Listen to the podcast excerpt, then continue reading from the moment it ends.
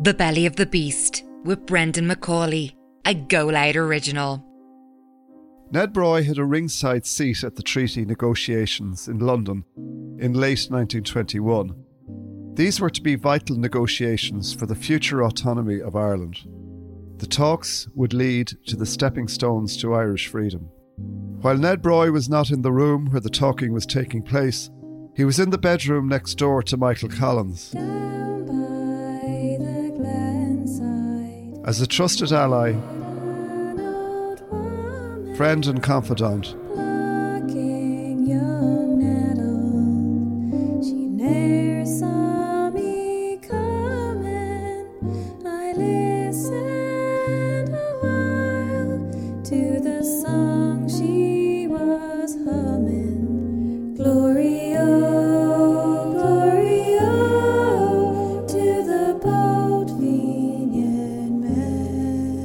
Ned Broy knew more than most the precarious nature of the talks and the fears voiced late at night in private concerning the reaction of the die-hard Republicans back home.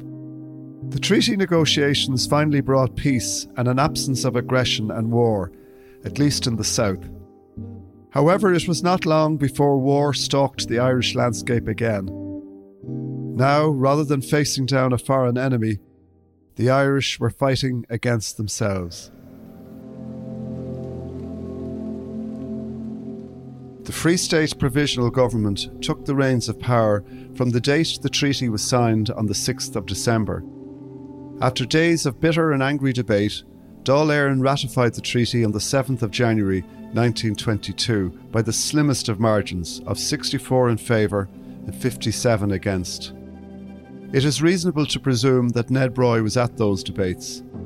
He must have wept to see his beloved hero, Michael Collins, whom he had seen painstakingly put together the terms of the treaty, and who sat in torturous negotiations with the British political heavyweights in number 10 Downing Street, get such vitriolic abuse from his fellow Irish men and women in the assembly that the treaty had just legitimised.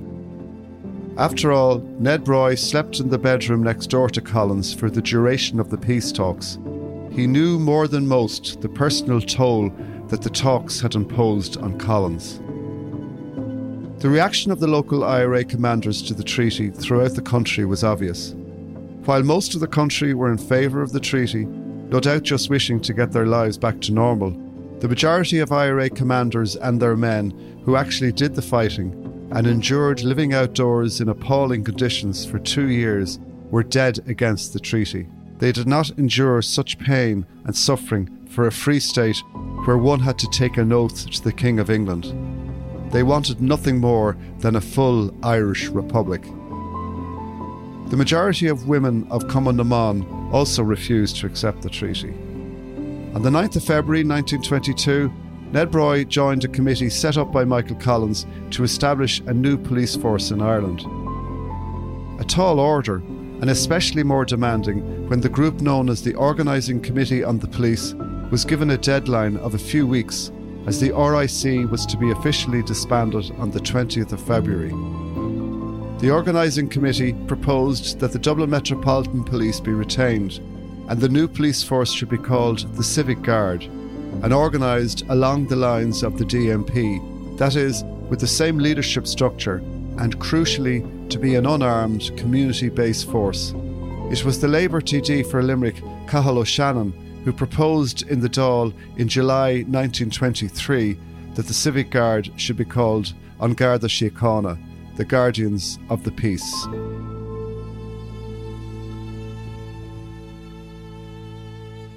Ned Broy did not continue his association with the police at this time. Is it unfair to say he strategically avoided the horrors of policing during the bitter Civil War, which began in June 1922? Ned Broy is very stitched in to the new dispensation, and Collins has ideas for that. One of the pressures that's there from early 1922 is to build the foundation blocks for a new state, and then it becomes increasingly urgent to have a new national army. Now, where can Ned Broy fit into that dispensation? What did he have to bring to a role in this new dispensation. And Collins would have had very strong views on that. One of the striking things about the correspondence of Michael Collins, the private correspondence of Michael Collins, is how fed up he got with incompetence. He didn't like people who were less energetic and less focused than him. He liked people to be disciplined around the tasks that they were given. And I suspect that he identified traits in Ned Broy that he thought would be very, very useful. There's an interesting exchange during the War of Independence between Eamon de Valera and Michael Collins, because Collins, as usual, is giving out about his incompetent colleagues around the country. And Eamon de Valera writes to him and says, God did not give everyone the ordered mind he gave you, Michael. And it's a reminder that he was impatient that others were not up to his own standards. And he did work very hard and he had a capacity to juggle an awful lot at the same time. So he needs people like Ned Broy who do have discipline, who have a, a certain quietness, I think, about them, but will be devoted to the task because they're stitched into the idea of, of, of being part of, of this new dispensation, of this new opportunity. What this fledgling state urgently needed was a police force freed from the taint of the Royal Irish Constabulary. On the 29th of July 1922, Ned Broy joined the uniform of Commandant in the newly formed Irish Air Corps, stationed at the former RAF headquarters at Baldonnel. He was only one of two officers to be personally appointed by Michael Collins. It was in the Air Corps that Ned Broy was promoted to Colonel, a title he used and was referred to for the rest of his life. I spoke with Dr. Michael C. O'Malley, who was a Lieutenant Colonel in the Air Corps and who wrote the definitive work on the history of the Irish Air Corps, and he explained how the Air Corps came to be. Military aviation in this country actually happened a bit by accident because Michael Collins and Charlie Russell. Charlie Russell was a, a ex RAF pilot, and they put together plans back in 1921. They put in together plans to set up a civil airline to have passenger service between uh, Ireland and Great Britain. Much of the beginning of the early months of 1922, Russell was working on the plans that uh, Collins required to inform him as to what form a civil air service might take. As the Civil War approached, however, the plans that were being made for civil aviation had to be abandoned. Michael Collins anticipated that telephone communication in the country generally would be disrupted by uh, the warlike activities of, of, uh, of the rebels. He was proved right in this. On the 21st of June 1922, he gave authority to General McSweeney, he gave authority to him to go to London and purchase the first military aircraft. The first uh, aircraft didn't arrive until about uh, the 6th of July, but in the meantime, Collins wanted to get military aviation going. He, he needed very badly to have reconnaissance flights done, uh, tra- tracking the re- rebels as they moved towards the southwest.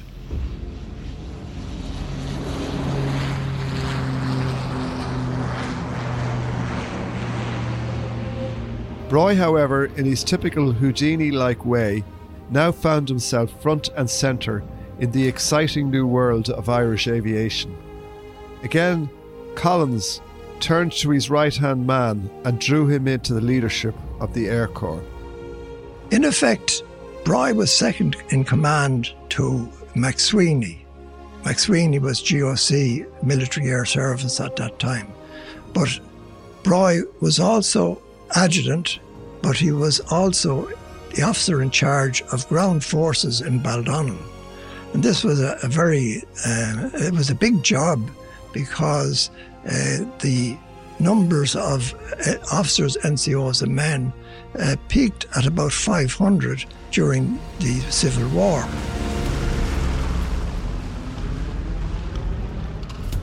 Unexpected, shocking news can hit you like a ton of bricks.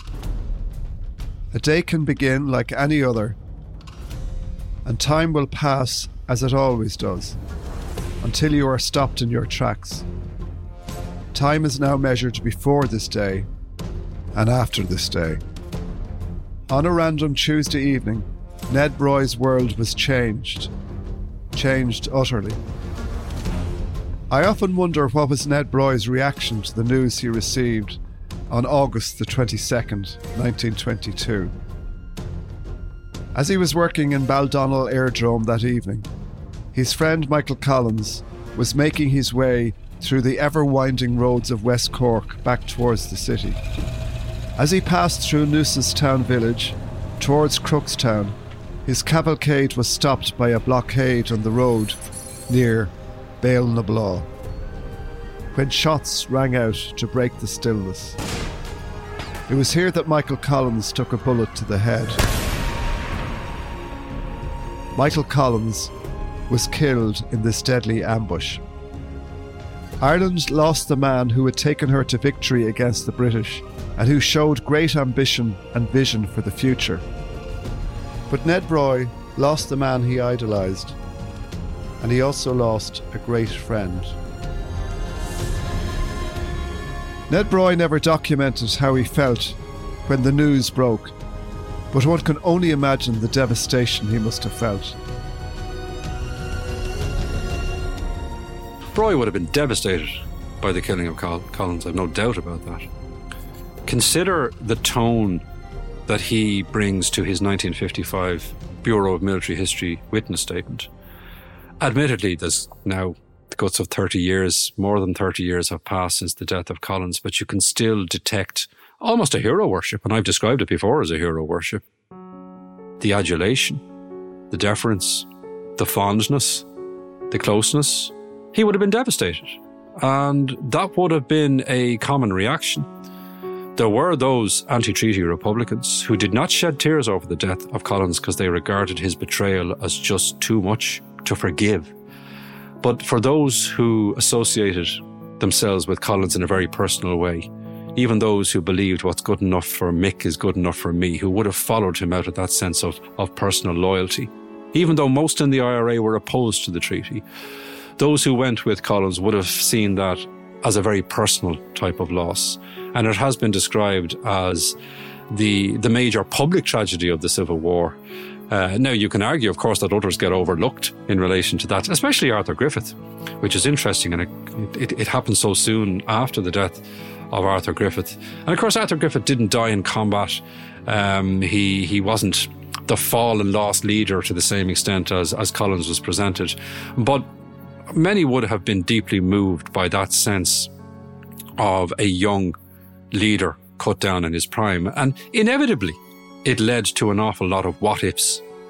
What would Collins have done had he remained alive if he had survived the Civil War? I'm sure that's something Ned Broy would have given considerable thought to as well, because, you know, one of his key allies, somebody who has promoted him and his skills and his merits is gone. Collins's death came as a terrible shock to Irish public opinion, and not just to his own side. A lot of his opponents were amazed, appalled, even devastated by the news of his death, because the Republicans had hoped to lure him back from what they saw as his errors, the error of his ways, to bring him back to their side. Uh, and they had hopes for him that they couldn't have had for civilians like Cosgrave or O'Higgins or Blythe. But they hoped to lure him back. And it is said that when news of Collins's death broke uh, among Republican prisoners, a lot of those Republican prisoners went on their knees and prayed for Collins. In that background, in this context, it is totally safe to take for granted that Broy would have been devastated. Collins was his man among the Irish leaders, uh, and their relationship had been close, as proved by the fact that Collins went to such lengths to get Broy out of jail. So I think even though Broy doesn't mention it in his memoir,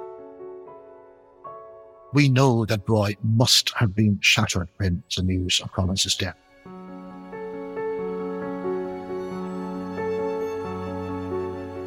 Imagine the heartbreak and disbelief felt by Ned Broy when he heard the news at his desk in Baldonnel Aerodrome. Guerrilla fighter, revolutionary, intelligence mastermind turned statesman and military leader, Broy's charismatic and deeply loved friend was dead at just 31 years of age. What this fledgling state urgently needed was a police force freed from the taint of the Royal Irish Constabulary. In 1925, Ned Broy left the Air Corps and joined the new An Garda Síochána police force at the rank of Chief Superintendent. He served in the depot in the Phoenix Park and later took over as head of the Special Branch when David Nelligan, who was a fellow spy operating from Dublin Castle during the War of Independence, was fired by Eamon de Valera when he became the president of the Dáil in 1932. Nelligan was notorious and used cruel and brutal methods of interrogation, especially against the anti treaty side in the Civil War. Ned Broy did not make a public declaration about what side he took in the Civil War, but it is probably a very safe assumption that he supported the treaty, given that he was so closely aligned with Michael Collins, both professionally as an intelligent agent for the IRA, but also personally as his personal private assistant during the treaty debates. It is also not unreasonable to assume that Ned Broy was being very politically astute by avoiding taking part in the Civil War as a policeman or in the Free State Army. It was this clever political astuteness that led to Ned Broy being promoted to the highest job within An Garda Síochána.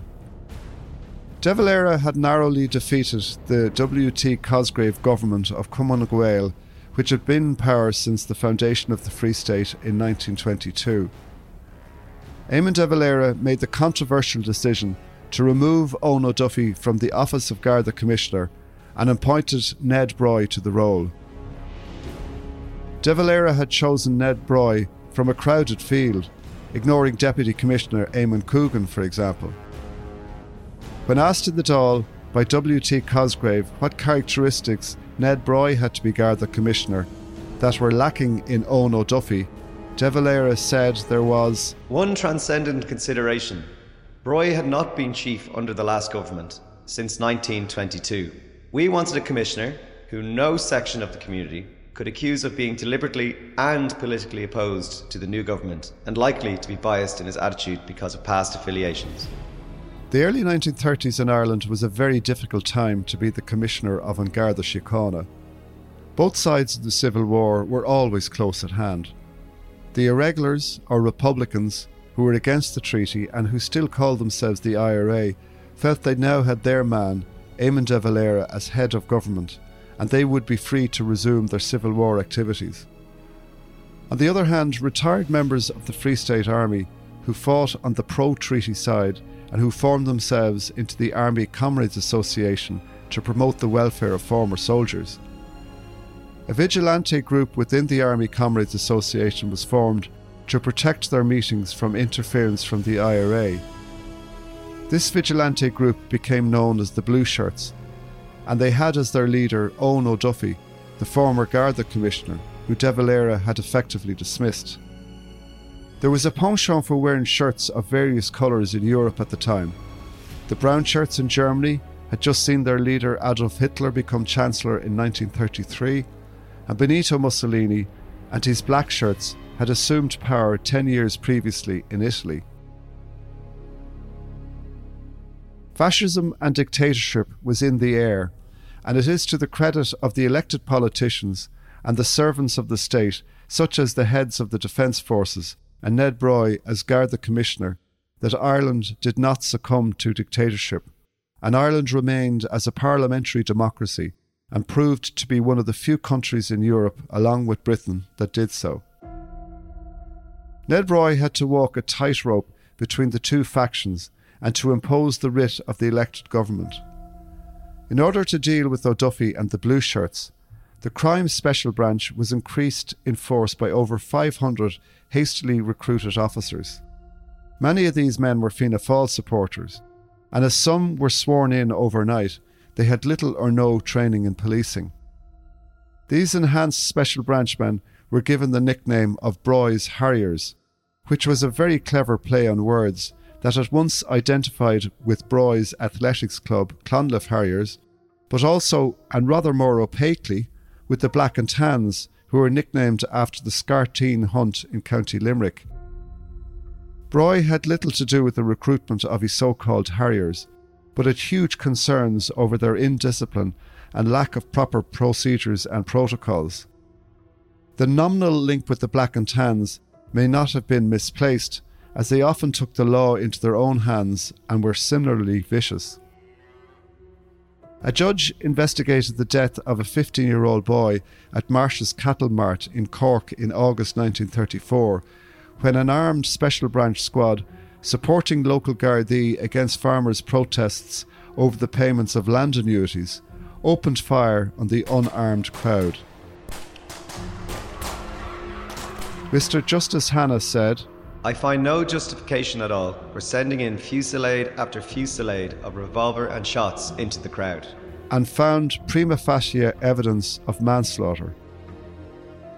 He concluded that Broy's Harriers' principal and only qualification was that they knew how to handle guns, and he went on to say, These special branch men are not real civic guards.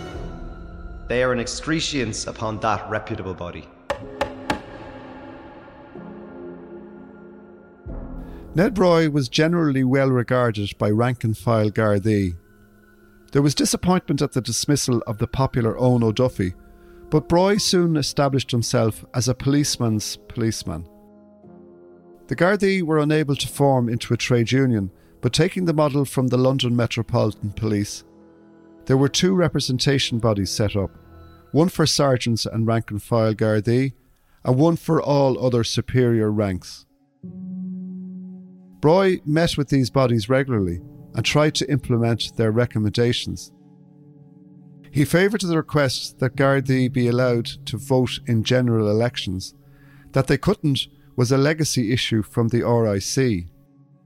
He agreed to a proposal that monies from the reward fund be used to set up a Garda Medical Aid Society. He actively recruited Irish speakers for Gaeltacht areas and Broy supported the proposal that married guards could not be transferred once their families had settled into an area.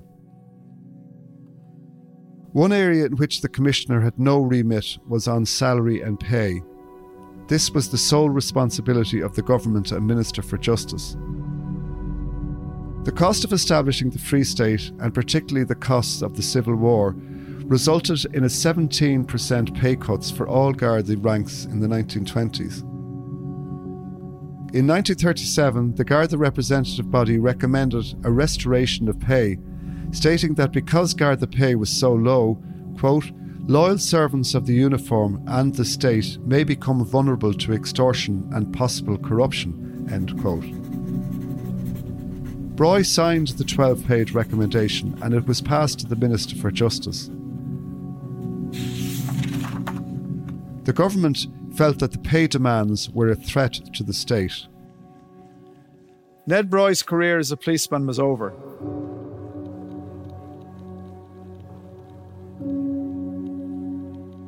His effective dismissal as Garda Commissioner came as a huge personal and professional catastrophe for Ned Broy.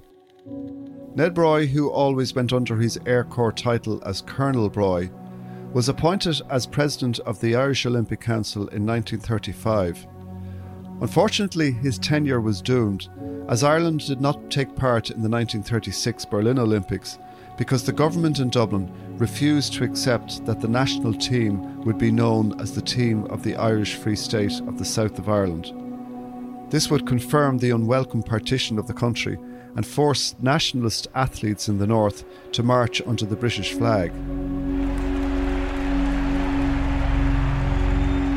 Ireland's non attendance at Berlin must have infuriated Dr. Pat O'Callaghan, who sat in the stands in Berlin and witnessed the German Karl Hein win gold in the hammer throw. Throw.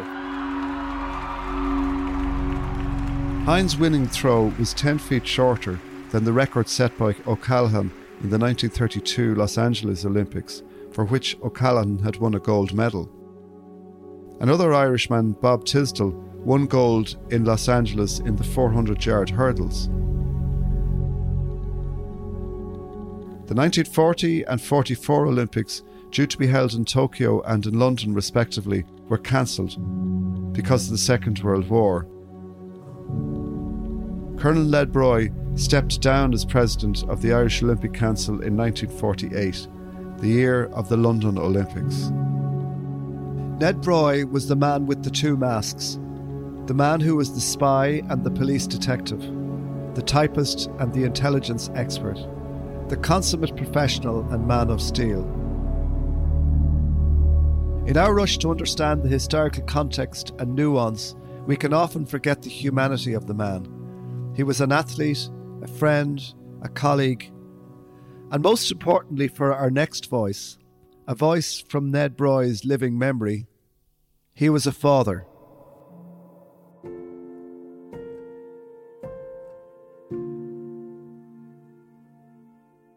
My name is Anya Broy, and I'm the youngest daughter of Ned Broy.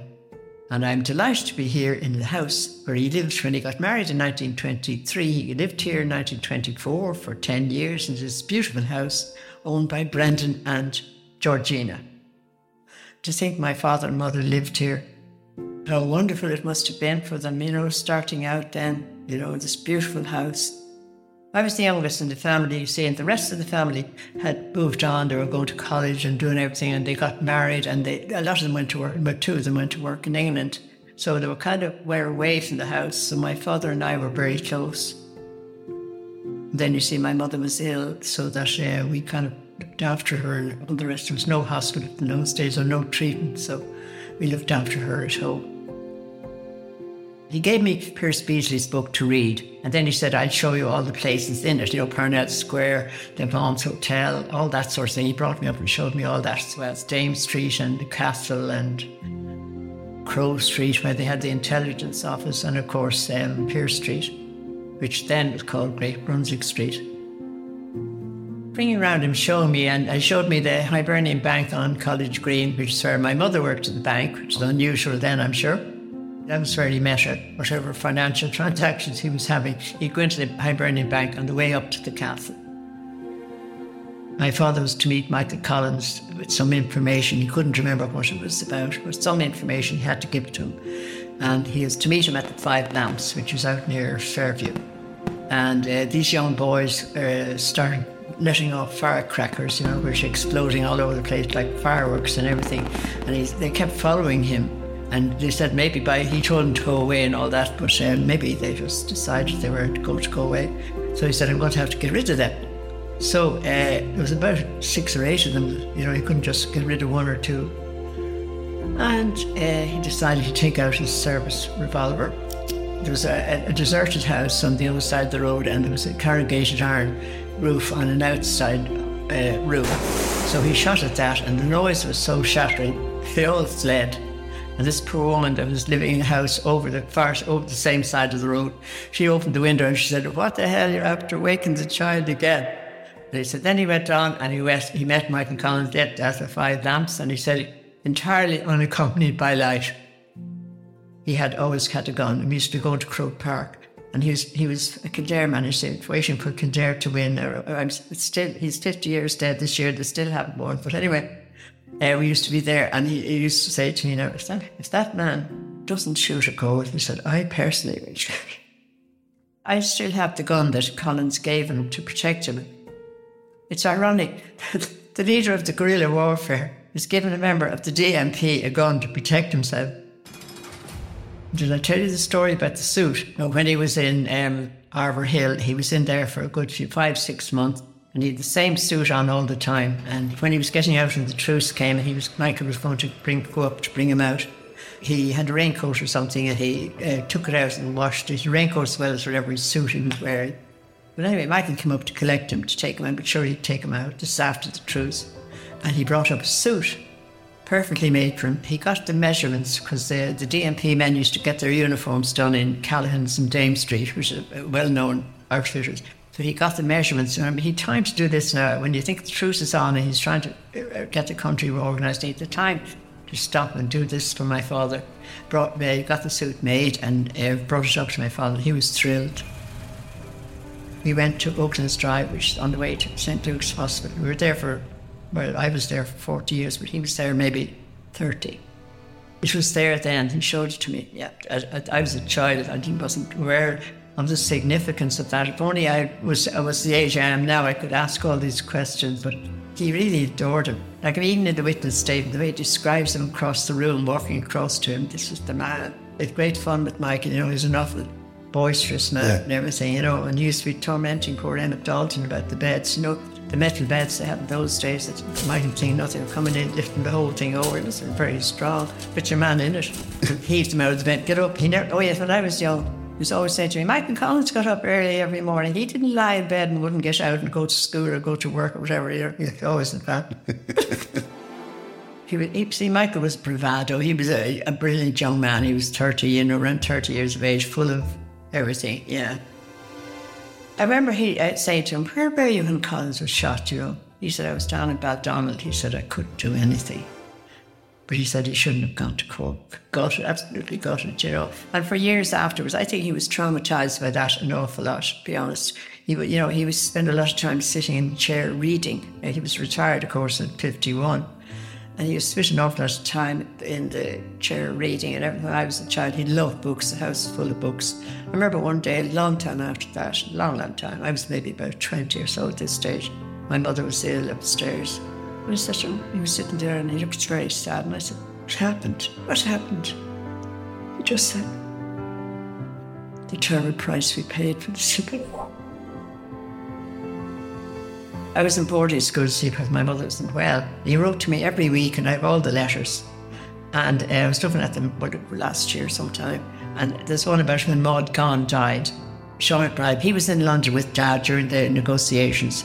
And when they were, when they were, you know, there were quiet moments, they did what they wanted. There was a shooting gallery where you practice how to shoot in somewhere down the road in London. And himself and Sean MacBride used to go practice shooting with their guns, etc. You know, when you think of it now, he later on he was the head of the IRA and Dad was the commissioner. Weird, weird. But um, at this time, this was in the 50s, I think, and MacBride had a, said he'd take my father and me on a tour at the Dáil. You know, it was unusual those days you didn't get in inside the door. But we were standing in this kind of restaurant, a cup of tea, this kind of restaurant place, and we were standing there. My father was there, uh, MacBride was there, and I was here. And Ben Briscoe was there as well at the time. And, and, and Dad turned around and he said, Oh my God, he said, and he turned around and coming towards us was this woman, about six foot two, dressed in black from top to bottom, absolutely. She came, she walked up to us, and I, re- I recognised her because I mean, I was into my Irish history and reading about it and everything. So, my goodness. And he, um, Sean MacBride, this is my mother. He introduced my father, me. And she laughed and she looked at my father and she said, Ah, yeah, the G man, you couldn't capture me. Sure, you couldn't. And he said, Ah, no, we wouldn't capture you. You were too beautiful. And she, she said to me, But I'm an old woman now. He said, Yeah, but your spirit is there. But everywhere we went, people used to come up to him and say, sound man and brave man and all this sort of thing. We go to Croke Park an awful lot. Fellas, men were always coming up to him saying, oh yeah, great, and all the rest. And I used to think, what did you do, Dad? That was so great. I was at the handing over of Dublin Castle to Michael they had a commemoration this year. It's a very moving ceremony. I burst into tears in the middle of it all because I thought of all the people, you know, Emmet, Wolfe Tone, Parnell, all of them, that they wanted our freedom. Here it was, you know, it was a hundred years later. But we had got it, you know. It's incredible when you look at it. I mean, the power of England compared to us. Yeah. Even today, the size of Ireland compared to the size of England. Ned Broy died in January 1972, aged 85. He died in the arms of his youngest daughter, Anya. God sent me to look after him. I looked after him right up to his end. I'd go in and I'd talk to him, stay with him and everything. I looked out the window and there's a side road beside the house. There was this hearse reversing to go down the avenue. And I thought, oh. I went back to the bed and she put, he, put, he, he had massive hemorrhage. At night in my house on this side. And I was holding his wrist. And one minute it was there like that, warm and everything. Nothing there, just one second. I say, God, the leak gone forever. And but you know one thing I feel so sad about the whole thing, he didn't get any of that in his lifetime. They treated him badly, you know. Don't know. I don't know. Maybe they're old enemies. I don't know. But I mean, I wish he'd got appreciation when he was alive. Ever since I started my research into this most patriotic and enigmatic Irishman, who contributed so much to the struggle for Irish independence, one question has always intrigued me. I wonder how come Ned Broy is not better known as a hero of the Irish War of Independence? Apart from the erroneous depiction of Ned Broy, played by Stephen Rea, in the 1996 Neil Jordan film Michael Collins, scarcely anyone has ever heard of him. This is a question I put to the historians who helped me unravel the life of Ned Broy. Ned Broy is not better known today because he didn't blow his own trumpet to the extent that he might have. There are a variety of different reasons for that. Some of them are obvious, some of them we can only speculate about. You have to think about the kind of character that he was. He was somebody who was not given to trading on his past life as a spy.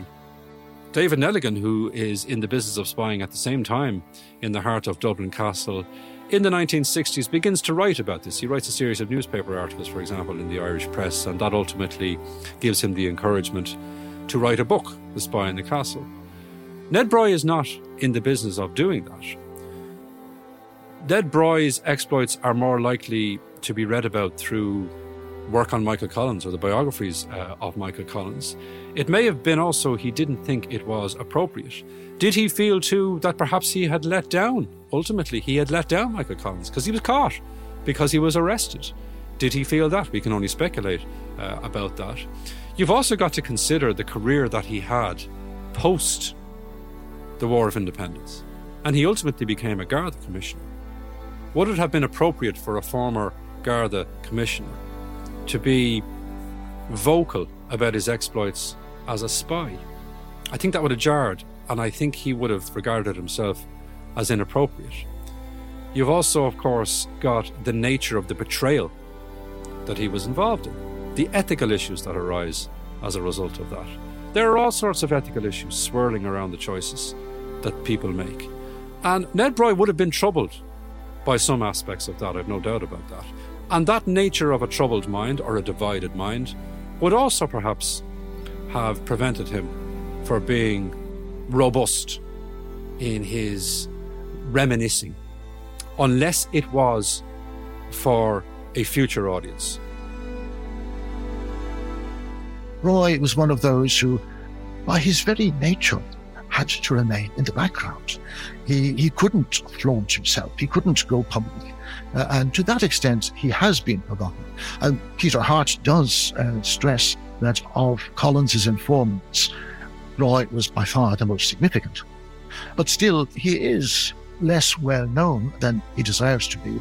And of course, his role is travestied uh, in the film, Michael Collins okay, film directors are, like novelists, are allowed to play some games with historical facts.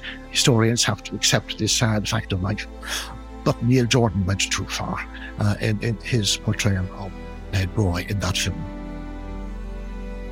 This has been the story of Ned Broy. Ned Broy, the detective sergeant for the G Men in the Dublin Metropolitan Police. Ned Broy, the spy for Michael Collins in the IRA. Ned Broy, who had a ringside seat at the treaty negotiations in London, Ned Broy, who helped deliver the fledgling state into a full republic. With the hindsight of history, we now know that he prevailed despite having endured the knife edge of espionage as an undercover agent, the horrors of solitary confinement with treason hanging over his head, the terrifying prospect of death by firing squad at dawn one morning but at that time, in the cauldron of revolutionary war, he risked his life for the dream of Irish freedom, for the dream of freedom from the yoke of imperial domination. Knowing that he could have become another martyr for dear old Ireland, Ned Broy looked steadfastly into the eye of the imperial beast, and using his native cunning, steely composure, and innate courage, worked to frustrate the efforts of the beast in maintaining power in Ireland, all in clear sight from his desk in his police station. Sitting here on this early autumn evening in Ned Broy's home, now my home, I marvel at what a debt we owe him and why his name should be remembered.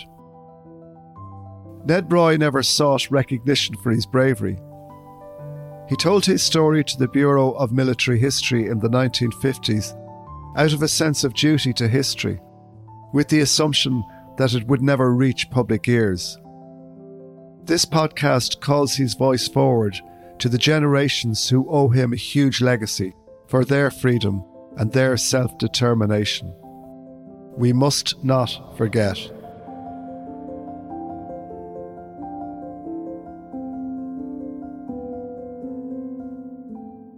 My father's favourite tune was, you know, the one Trees of Braid the old Bog Road. He loved oh, that. That's he my loved father that. always sang yeah, that, yeah. He loved that. My feet are here on Broadway, this blessed harvest morn.